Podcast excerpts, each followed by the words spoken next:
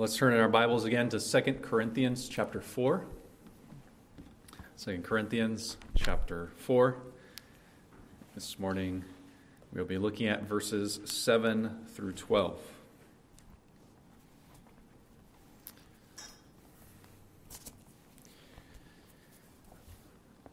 Continue going through this uh, letter from Paul, 2 Corinthians, and uh, we come now to chapter 4, verse 7. Uh, let's read the Word of God.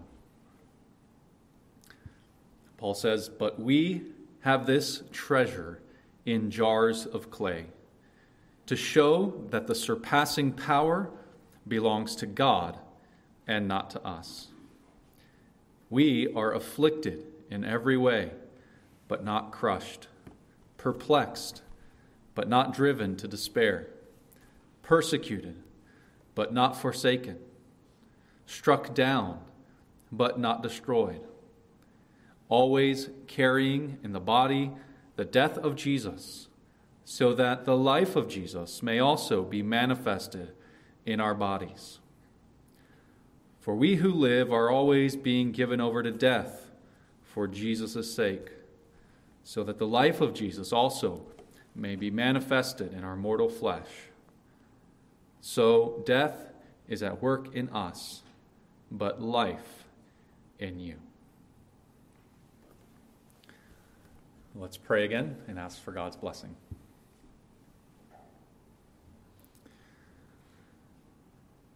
God, we thank you that you speak through your word. We pray that you would open our eyes that we might behold wonderful things out of your law. Give us your Holy Spirit as we think today about things that are completely the opposite of what our world thinks. They're completely the opposite of what is ingrained in us. Help us to have the mind of Christ. Help us by the Spirit to be able to discern spiritual things rather than the way that this world thinks. Teach us through your word, we pray. In Jesus' name, amen. Well, you've uh, probably heard the phrase looking the part, saying that someone does or doesn't look the part. And that phrase comes from the world of acting. Maybe it's a play or a movie, and they are casting someone, and so they cast in general someone who looks the part. So if you are casting for Superman, you are not going to cast the same person as if you are casting a hobbit for Lord of the Rings. Uh, these people are going to look different. One will be short, one will probably be taller, one will be strong, one will be not as strong. You want to, in general, cast someone who looks the part. Well, we have been looking at the Apostle Paul and his ministry and his life and how different he is from the expectations of the Corinthians. The Corinthians would have looked at Paul and they would have said, Really?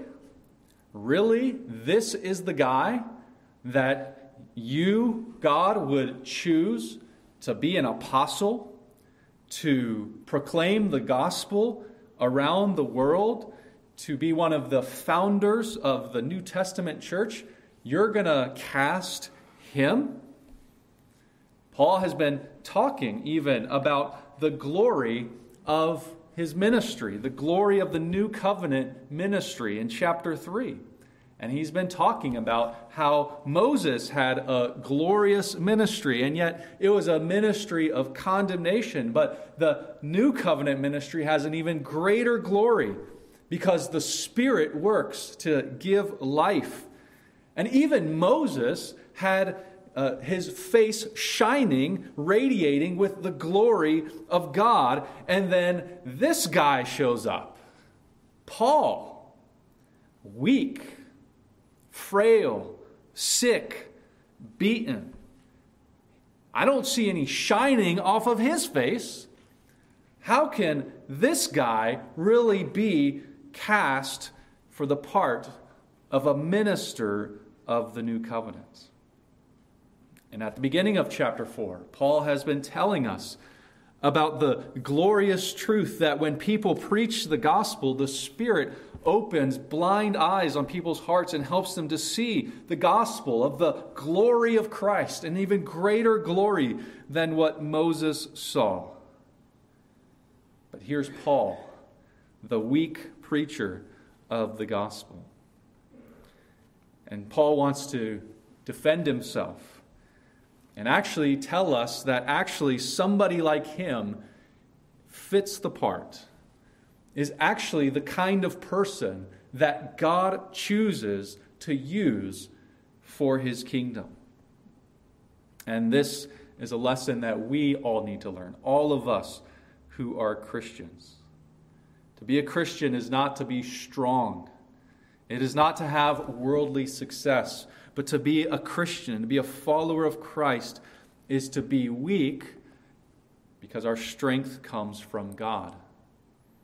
And that when we feel like we are useless because we might feel that in ourselves we have no natural gifts or natural abilities, or in ourselves we don't match up to what the world would call a successful person, or in ourselves we know that our, our bodies are weak and sinful and frail and we get sick. And in ourselves we know that we have limits, that we have flaws. And you might be tempted to think, well, I can't do much for God. God couldn't use me. And the lesson of verses 7 to 12 is exactly the opposite. That that is just the kind of person that God desires to use for his kingdom. For all of us Christians who are weak in ourselves, God's power can work through us. To be weak is to look the part if you're following Jesus Christ. So that's the lesson. We're going to uh, look at this lesson in three parts in the passage. First, in verse 7, Paul gives us a metaphor.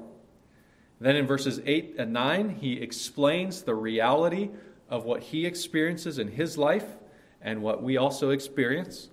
And then in verses 10 to 12, he gives the explanation of the metaphor. So that's how we're going to go through this passage. So, first, we have the metaphor. Verse 7, the first line, he says, But we have this treasure in jars of clay. So, he says, This treasure. He must be talking about something.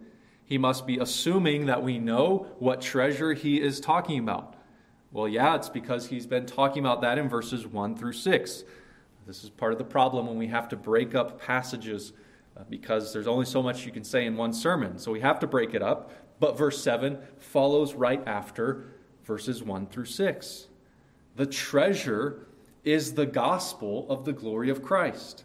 The treasure is what he's just said at the end of verse 6 that the Spirit shines the knowledge of the glory of God in the face of Jesus Christ. And that's a description of salvation. God saves people through the gospel. When the gospel is preached, the Spirit shines on people's hearts to show them the glory of God through Jesus Christ. This is the treasure. And this treasure is the greatest treasure that there is. You cannot think of anything more valuable than the gospel. This is the great treasure. Maybe you've heard of the crown jewels of England. And people talk about the crown jewels uh, like they might say there's so and so, such and such as the, the crown jewels of the Northeast or the crown jewels of America, the, the most important thing about a certain area, the most beautiful or most valuable thing about that place. Well, it comes from England and the crown jewels, which are literally jewels in the crown. And in England, these jewels uh, come from, from hundreds of years ago, the 1600s maybe, and they are a bunch of different types of jewels and valuable items that belong to the monarch, to the king or the queen. And so many of these jewels are on the crown, and only three people are allowed to touch these jewels. There's the jeweler, there's the archbishop of the Church of England, and there's the king or queen themselves. So only three people can touch these. And the crown jewels are locked up in the Tower of London. They are kept by armed guards to keep them safe. Why? Why only three people allowed to touch it? Why so much protection? Because they are so valuable. They don't want anybody risking damaging these jewels. They don't want anybody having access to be able to steal these jewels. Because this is the most important possession in the land of England. And yet, the gospel is a greater treasure than any mm, uh, jewel on this earth. But notice that Paul says in verse 7, he starts with the word but. And so he's giving us a contrast. But we have this treasure, this great treasure, this valuable treasure.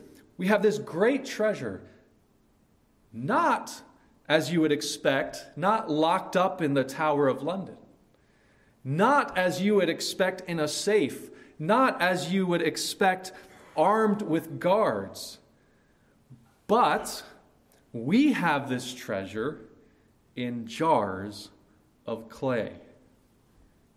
Clay jars.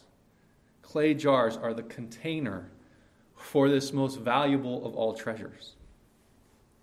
Paul uses the image of a clay jar because it's very common to people in his day.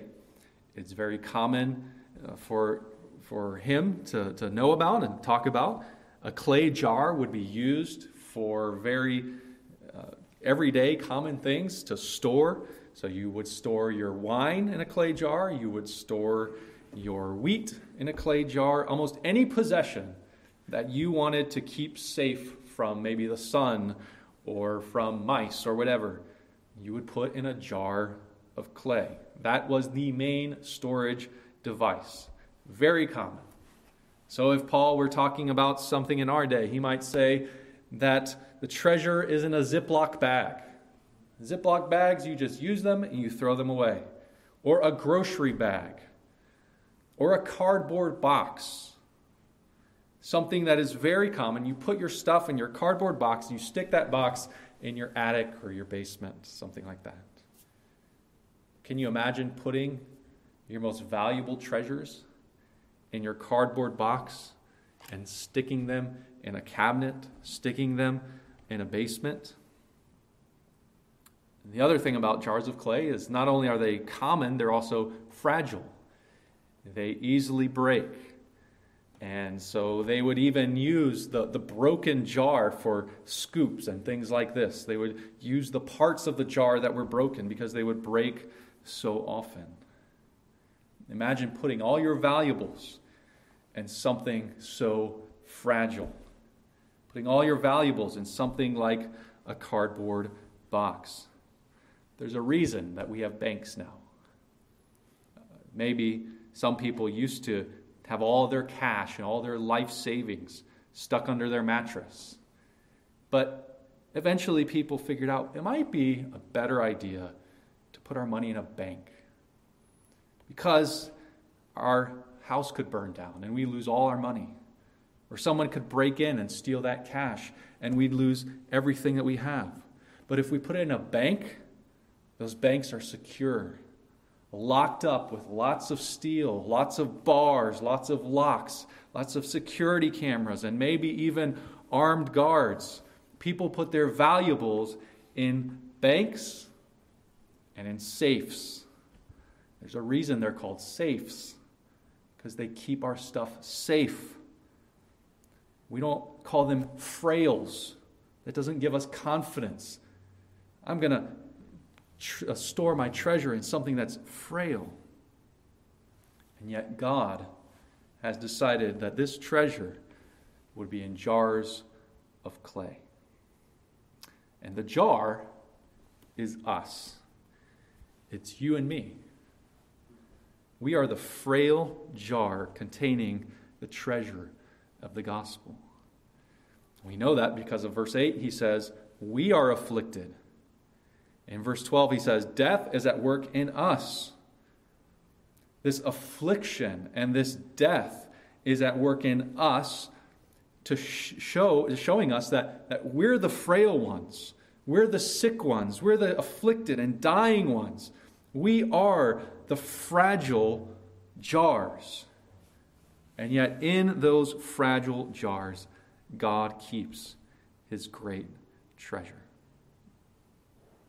Maybe it's appropriate that we came to this passage today, and, and many in our church are sick. And it's a reminder to us that we are frail. We just get sick at any moment. You don't, you don't know that sickness is coming upon you. You don't know the, that the virus is now uh, on your body or inside you. It just comes upon you because we are people who get sick. We are frail people. Now, why does God choose to have this treasure in jars of clay? Well, he goes on to say in verse 7 it's to show that the surpassing power belongs to God and not to us. The power of the gospel is there in verse 6 that the, the gospel creates light out of darkness. In the same way that God created the world out of nothing, our hearts, which have nothing, which are hostile to God, the Spirit, out of this darkness of nothing, creates light, creates the light of the gospel of the glory of God through Jesus Christ. That's the power that is in this treasure. And this power belongs to God and not to us. And God makes us frail and weak and sick and dying and full of flaws to show to the world and to show us that we aren't the power. We are not what makes the gospel effective. God does not depend on us to accomplish his purposes, to establish his kingdom. No, the power belongs to God and not to us. And he says it's surpassing power, it's beyond, beyond our frailties and weaknesses. The power belongs to God. This is why Jesus told us it is better for us that he would go away, so that he might send the Spirit the Spirit who has this power. Have you ever thought, you know, well, couldn't Jesus have just stayed on earth? Couldn't he just have walked around and kept doing all his miracles, healings? Couldn't Jesus have filled stadiums like Billy Graham and just go on evangelistic crusades? And Jesus would be a better preacher than Billy Graham and he would get more conversions. It would seem to make more sense that it would, it would be a more powerful gospel if Jesus was just still here on earth preaching himself. So, why didn't he do that? Well, it's because instead he sends the Spirit to be in every single believer every single jar of clay. And whereas Jesus could only be at one place at one time, and maybe he could fill up a stadium in Nairobi, Kenya, he would not have been able to, at the same time, be sharing the gospel in Albany, New York. But the reality is that now, with the Spirit, we can have believers all over the globe we can have believers at the place that you work and the, the neighborhood that you live in. And at one time, all over the place, there is the power of the gospel. There are people who are jars of clay, yet have the surpassing power of God working through him. So, this is the metaphor that Paul gives us the treasure of the gospel in jars of clay. Well, now let's look at the reality of Paul's life and how he explains that he is just a jar. Uh, he explains that he is a man who suffers. How is the power at work in him, even though he suffers? Well, let's read verses 8 and 9. He says, We are afflicted in every way, but not crushed, perplexed, but not driven to despair, persecuted, but not forsaken, struck down, but not destroyed. Here's how Paul was a clay jar, not a strong safe, not a man of steel who just by his own strength was able to push back any difficulty, any suffering. No, he was a clay jar, a vulnerable man who was afflicted, perplexed, persecuted, struck down. But how was the surpassing power of God at work? He was not crushed, he was not in despair, he was not forsaken, and he was not destroyed. So, Paul is the clay jar who's put on the anvil, and the sledgehammer comes and whacks the clay jar. And yet, somehow, Paul says, somehow the jar doesn't break. I'm the jar who's getting crushed by the hammer, but something is holding the jar together. There's a powerful glue that is resisting the force that is pressing against me, and that is the power of God. So that's what he's trying to explain in verses 8 to 9 the reality of how, at the same time, he is being, uh, having all this affliction pressed down on him, and yet at the same time, he is not broken. God is holding him together. I'll notice that he says, before we look at these four things, four contrasts, he says he's afflicted in every way. Paul faced all kinds of suffering. He gives us a list in chapter 11. We're not going to read through that. But he has all kinds of categories of, of ways that he was afflicted. Paul faced persecution from other people. People tried to kill him, people beat him, people tortured him. Paul faced natural disasters like shipwrecks and storms. Paul was sinned against by other people. He mentions false brothers in chapter 11 and so we know that he had even relationship issues with, with other people who sinned against him. He was robbed by other people. Paul faced physical needs. He was hungry. He was thirsty. He was cold. Paul faced bodily ailments. He got sick. He, maybe at some points, almost was dead. Paul faced relationship struggles, even with other believers, as he's facing a struggle here with the Corinthians. And Paul mentions also he faces internal struggles. He says, above all, there is my anxiety for all the churches. So, whatever kind of pain or sickness or suffering that you might experience in your life, you're probably in one of those categories that Paul also experienced. Paul suffered in every way. And so you can apply these verses to yourselves. You are afflicted in a certain way, yet through the power of God, God can keep you from being crushed. So let's look more closely at those four contrasts. First, in verse 8, we are afflicted, but not crushed. That word afflicted means that Paul is like someone who's being pressed against.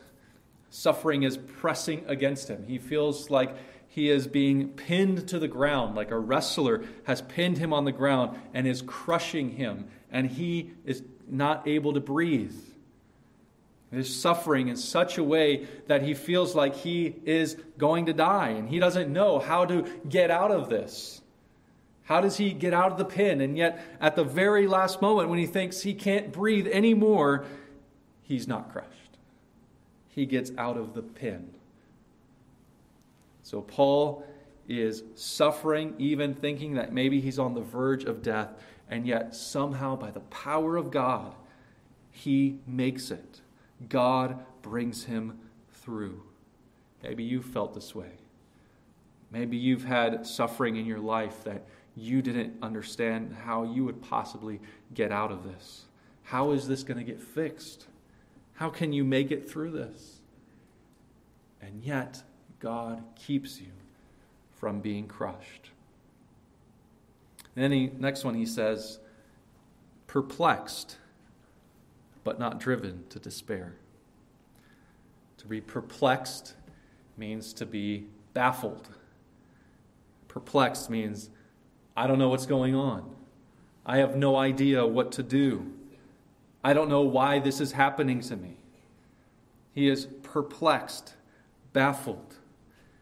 You're perplexed when things happen that you weren't ready for or things happen that you've never been through before, and so you don't know how to deal with this situation. We talk about uh, how in life sometimes you get thrown a curveball. Well, uh, in baseball, sometimes it's kind of funny to watch a batter and how he gets thrown a strike. So, you know that he gets maybe thrown a fastball several times, and the fastball comes straight at him really fast. And so he's expecting that the next pitch is going to be straight at him really fast. But instead, it looks like it's going way up. And so he's, he, maybe he doesn't swing. Oh, this is going to be way high. And then it curves. And if you watch baseball, you know, sometimes he just, he just stands there, perplexed. And he says, How did that happen? Sometimes he'll shake his head. Sometimes he'll just put his head down like he's just he's so embarrassed that he just got fooled. He's perplexed. And sometimes that happens in our lives. I just can't believe that this is happening to me. What do I do? I have no clue what to, what to do, how to handle this. But when we are perplexed by the power of God, we are not driven to despair. Despair means to give it all up, to say that it's all hopeless. What's the point? I didn't see this coming. I don't know what to do. I can't do anything about it, so I'm just giving up. Now, to be in despair could be in despair in your faith. What's the point of following Christ? A lot of good that did me. I wanted to follow Christ, and I thought He was going to bless me and things were going to go well for me. And here's the curveball. I wasn't expecting this to happen. So, what's the point? And so you give up following Christ. Or despair could be giving up completely on life. And some people end their lives because they are given up to despair. What's the point of even living? If this is all the stuff that always keeps happening to me, and there's nothing that I can do to get rid of it, there's nothing I can do to make it go away, why don't I just end everything?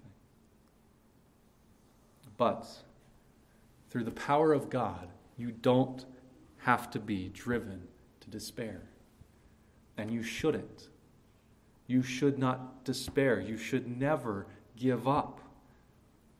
Because if you belong to Christ, God's power can always work to keep you from despair.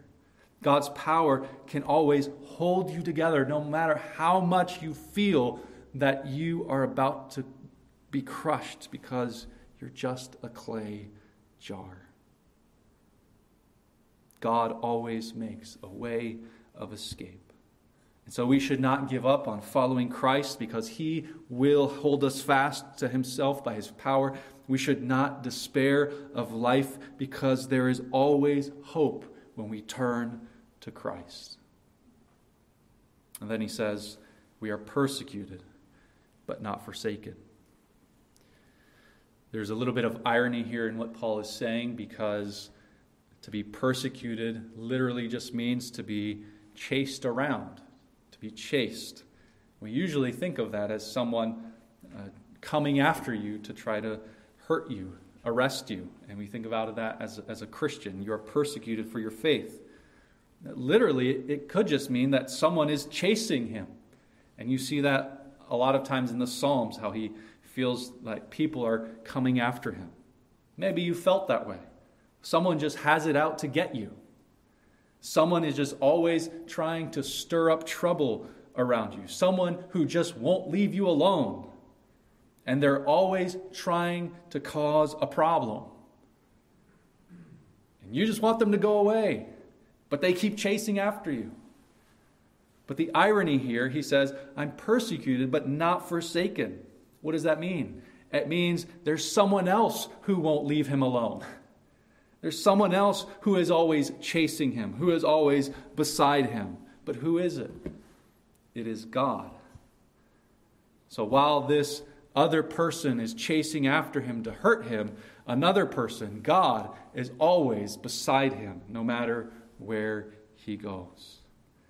So Paul can say, Though I am persecuted, I am not forsaken by God. Remember that because of Christ, we are not forsaken. That the only one whom God loved and forsook was Jesus. Jesus was forsaken on the cross because he was taking our sins on himself, experiencing the wrath of God, so that God could then enter into a covenant with us. And God would never leave us or forsake us because he forsook Christ on the cross. In Christ, though you are persecuted, you are not forsaken. And then, last one, he says, We are struck down, but not destroyed. Here's another image. This one comes from the battlefield, where maybe you are shot with an arrow, or you were hit with something, and so you're struck down, and so you fall down to the ground. And there, your enemy, he thinks he's got you, and he's about to thrust his sword through you, and he's about to kill you. And then again at the last minute, somehow you move, something happens, and he is not able to destroy you. So there you are. You've been hit by suffering. You think, how is this going to get any better? How am I going to survive this? And yet, through the power of God, you are not destroyed. So these are the four contrasts that Paul tells us of the realities that he faced, the realities of suffering that we face. A few lessons before we go to the next part. One is that this reminds us to be thankful. Be thankful because I'm sure you can remember times in your life when you felt like you were about to get crushed, when you felt like you were about to be driven to despair, when you felt like you were going to be forsaken and you were about to be destroyed. But remember, you're still here. Remember how God has kept you. He has kept you, the clay jar, from being crushed. So be thankful. Thankful for the past, for God's power in your life. And then another lesson for us is to be encouraged from these verses. Because maybe you're going through one of these right now. Maybe this is how you feel. Maybe you do feel like you're about to be crushed. But remember, remember how God has helped you in the past. Remember how God works here as he talks about in verses 8 and 9. Remember how God worked through Paul. God always keeps us from being driven to despair. So, Paul has given us the metaphor in verse 7. We've seen how he lives out that metaphor in verses 8 and 9. Now he's going to explain the metaphor in verses 10 to 12. So here's the explanation the jar is us dying, it's us suffering, it's us dying to ourselves. The power of God that is at work through the jar is the life of Christ that is at work through us. Notice starting in verse 10. We are always carrying in the body the death of Jesus, so that the life of Jesus may also be manifested in our bodies. For we who live are always being given over to death for Jesus' sake, so that the life of Jesus also may be manifested in our mortal flesh. So, death is at work in us, but life in you. So, you notice three verses, and in each verse, essentially, he's saying the same thing. There's a pattern of death that results in life. Verses 10 and 11 are more general, verse 12 is more specific. Let's start in verse 10. He says, We are always carrying in the body the death of Jesus. And this idea of carrying around the death or the deadness of Jesus is like an image of a pallbearer. A pallbearer carries a dead body. And Paul says that his life, as he's going around to different cities and he's living his life and he's uh, serving Christ, he is carrying around like a pallbearer the death of Jesus. But how is he doing that? It's in his body. His body or his life is what shows to the world the death of Jesus. Paul talks about this in a similar way in Galatians 3, verse 1. He says, to the Galatians, it was before your very eyes that Jesus was publicly portrayed as crucified. What does he mean there? He means that as he was preaching through his life and through his body, he was a public portrayal of Jesus Christ crucified. Not that he was like acting things out, no, but he was living it out in his life as he experiences suffering, as he experiences uh, near death, as he is denying himself, he is displaying the death of Jesus. He is putting up a billboard of Jesus Christ crucified. So when we suffer, Paul is saying that as our bodies are dying, your suffering is actually displaying the gospel the death of Jesus Christ.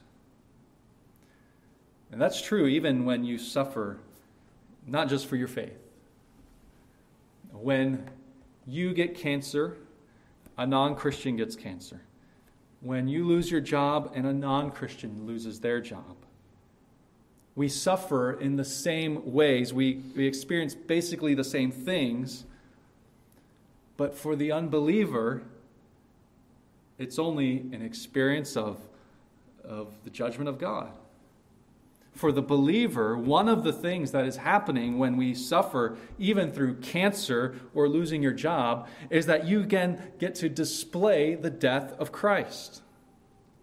You get to display to the world that Christ really has been crucified and that eternity is real and eternity is what matters. And so when you grieve, you grieve differently from an unbeliever when someone dies. Because you know the grace of God toward you. And so instead of becoming bitter towards God, you can still be thankful to God because of the grace that He has given you. When you lose your job, you know that, yes, there's a trial and there's something that you need to do about this, and, and it's an important thing. When you lose your job, you handle the suffering in a different way. You know that money isn't all that there is. And you know that God will sustain you through that trial. And so, by trusting God and by not going into despair over that, you are displaying what Christ has done for you. And so, in many other ways, with all kinds of ways that you suffer, it is an opportunity for you to display the death of Christ. You suffer, but you suffer in a different way from the unbeliever. But then, when we suffer, we also have the life of Christ at work in us. And so in verse 10, the life of Jesus is manifested in our bodies. In verse 11, the life of Jesus is manifested in our mortal flesh. What is the superglue that keeps the jar together? It's the life of Jesus. It's the resurrection of Christ. Christ has risen from the dead and defeated death, and he lives forever, and he gives that resurrection power to all of his people. And so, as you are suffering, as you are dying, as you are being afflicted, the resurrection power of Christ is holding you together. And even when you literally physically die, even when your body goes into the ground and turns into dust. It's the resurrection power of Jesus that will bring all those molecules together and raise you up with a glorified body.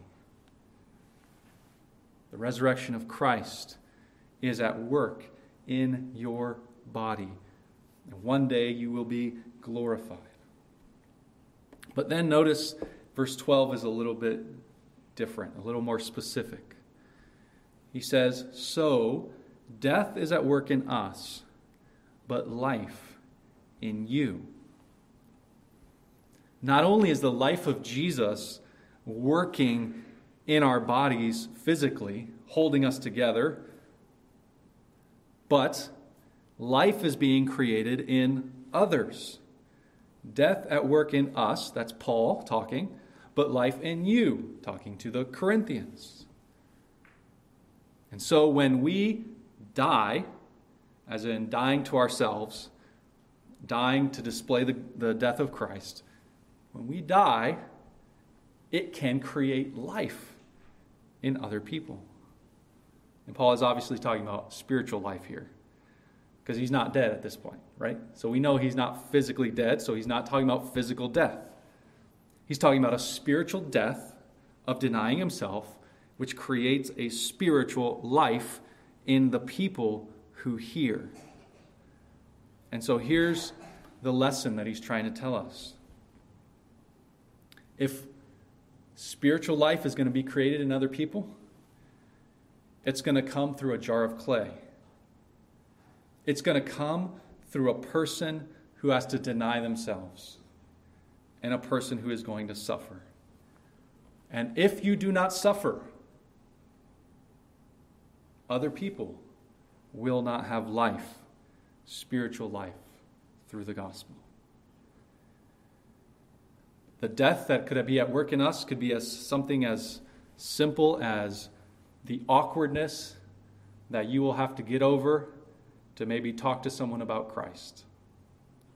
You might have to die a little bit on the inside to talk about Christ. It could be death in the sense of you have to give up something that is comfortable or convenient. Maybe you have some leisure time. And of course, there's nothing wrong with leisure or relaxation. But there might be times where there's too much of it. Maybe you need to die to yourself, and maybe there needs to be less me time and more serving Christ time.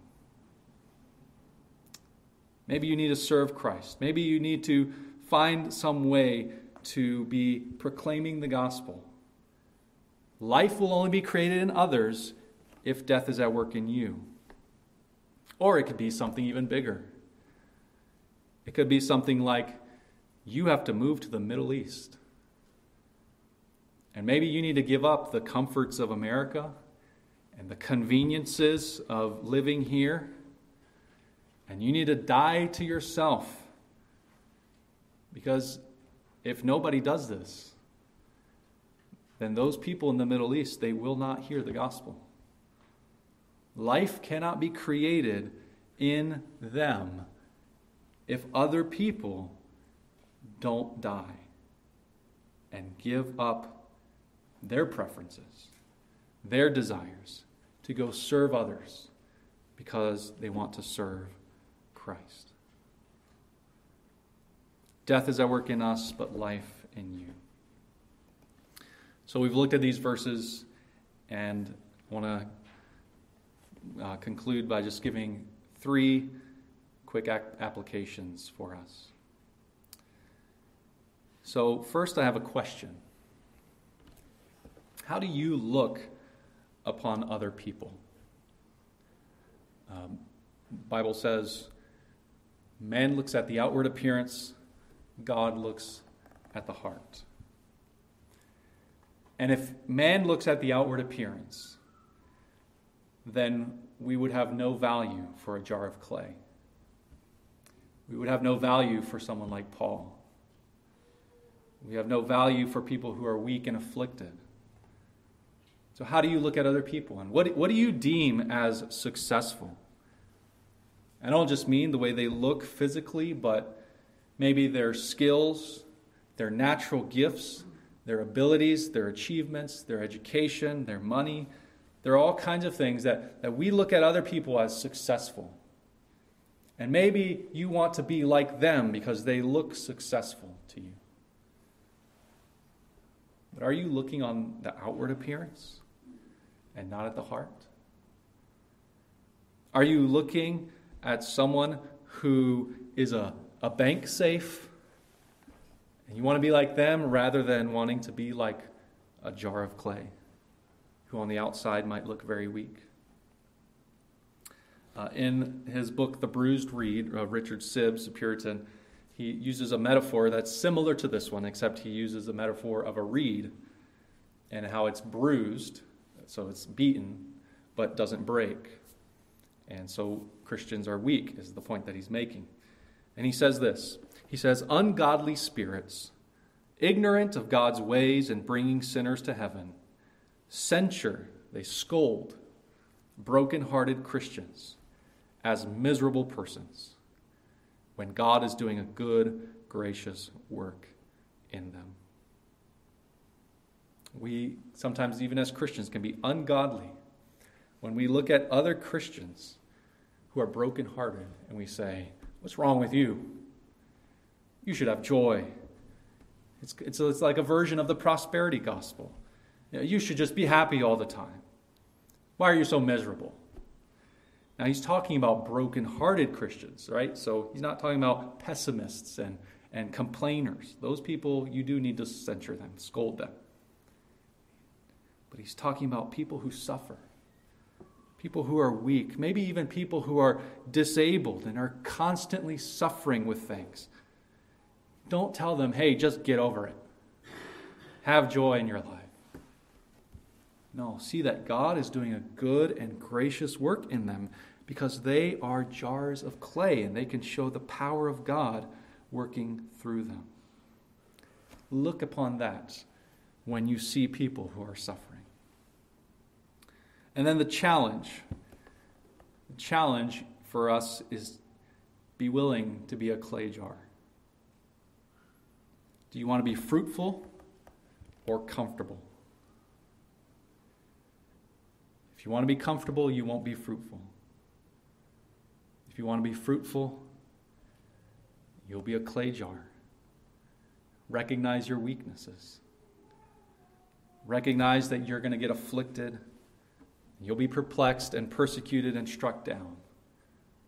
But through your frail flesh, the surpassing power of God will work through you. Maybe there is too much pride in us to keep us from being useful to God. We don't want to be clay jars. And then the final application is just an encouragement. If you are suffering, God is doing a good, gracious work in you if you are a Christian. When you feel the most useless, may just be when you're actually the most useful to God. Because God takes those who are afflicted, perplexed, persecuted, struck down, and then His power works through those people.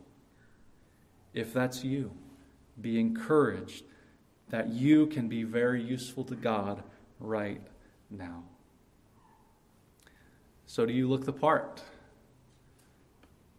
We're not casting for Superman, but we're casting for a follower of Jesus and for someone who's willing to be used by Him to proclaim the gospel.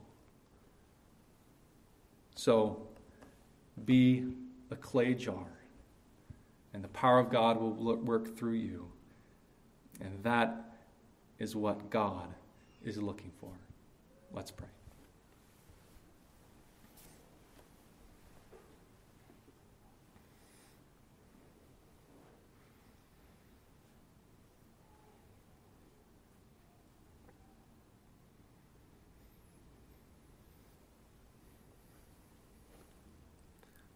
Our God, we thank you for the power of the gospel and for your wisdom in using weak and frail people to spread the gospel. We pray, Lord, that the power and glory would go to you, and we pray for your help. In our flesh, we desire to be strong in ourselves. In our flesh, we want to escape affliction. We do not want death at work in us. Pray for your humbling of us, for your teaching, and for your growing us. That death might be at work in us, so that life might be created in others by the power of your gospel. We pray in Jesus' name. Amen.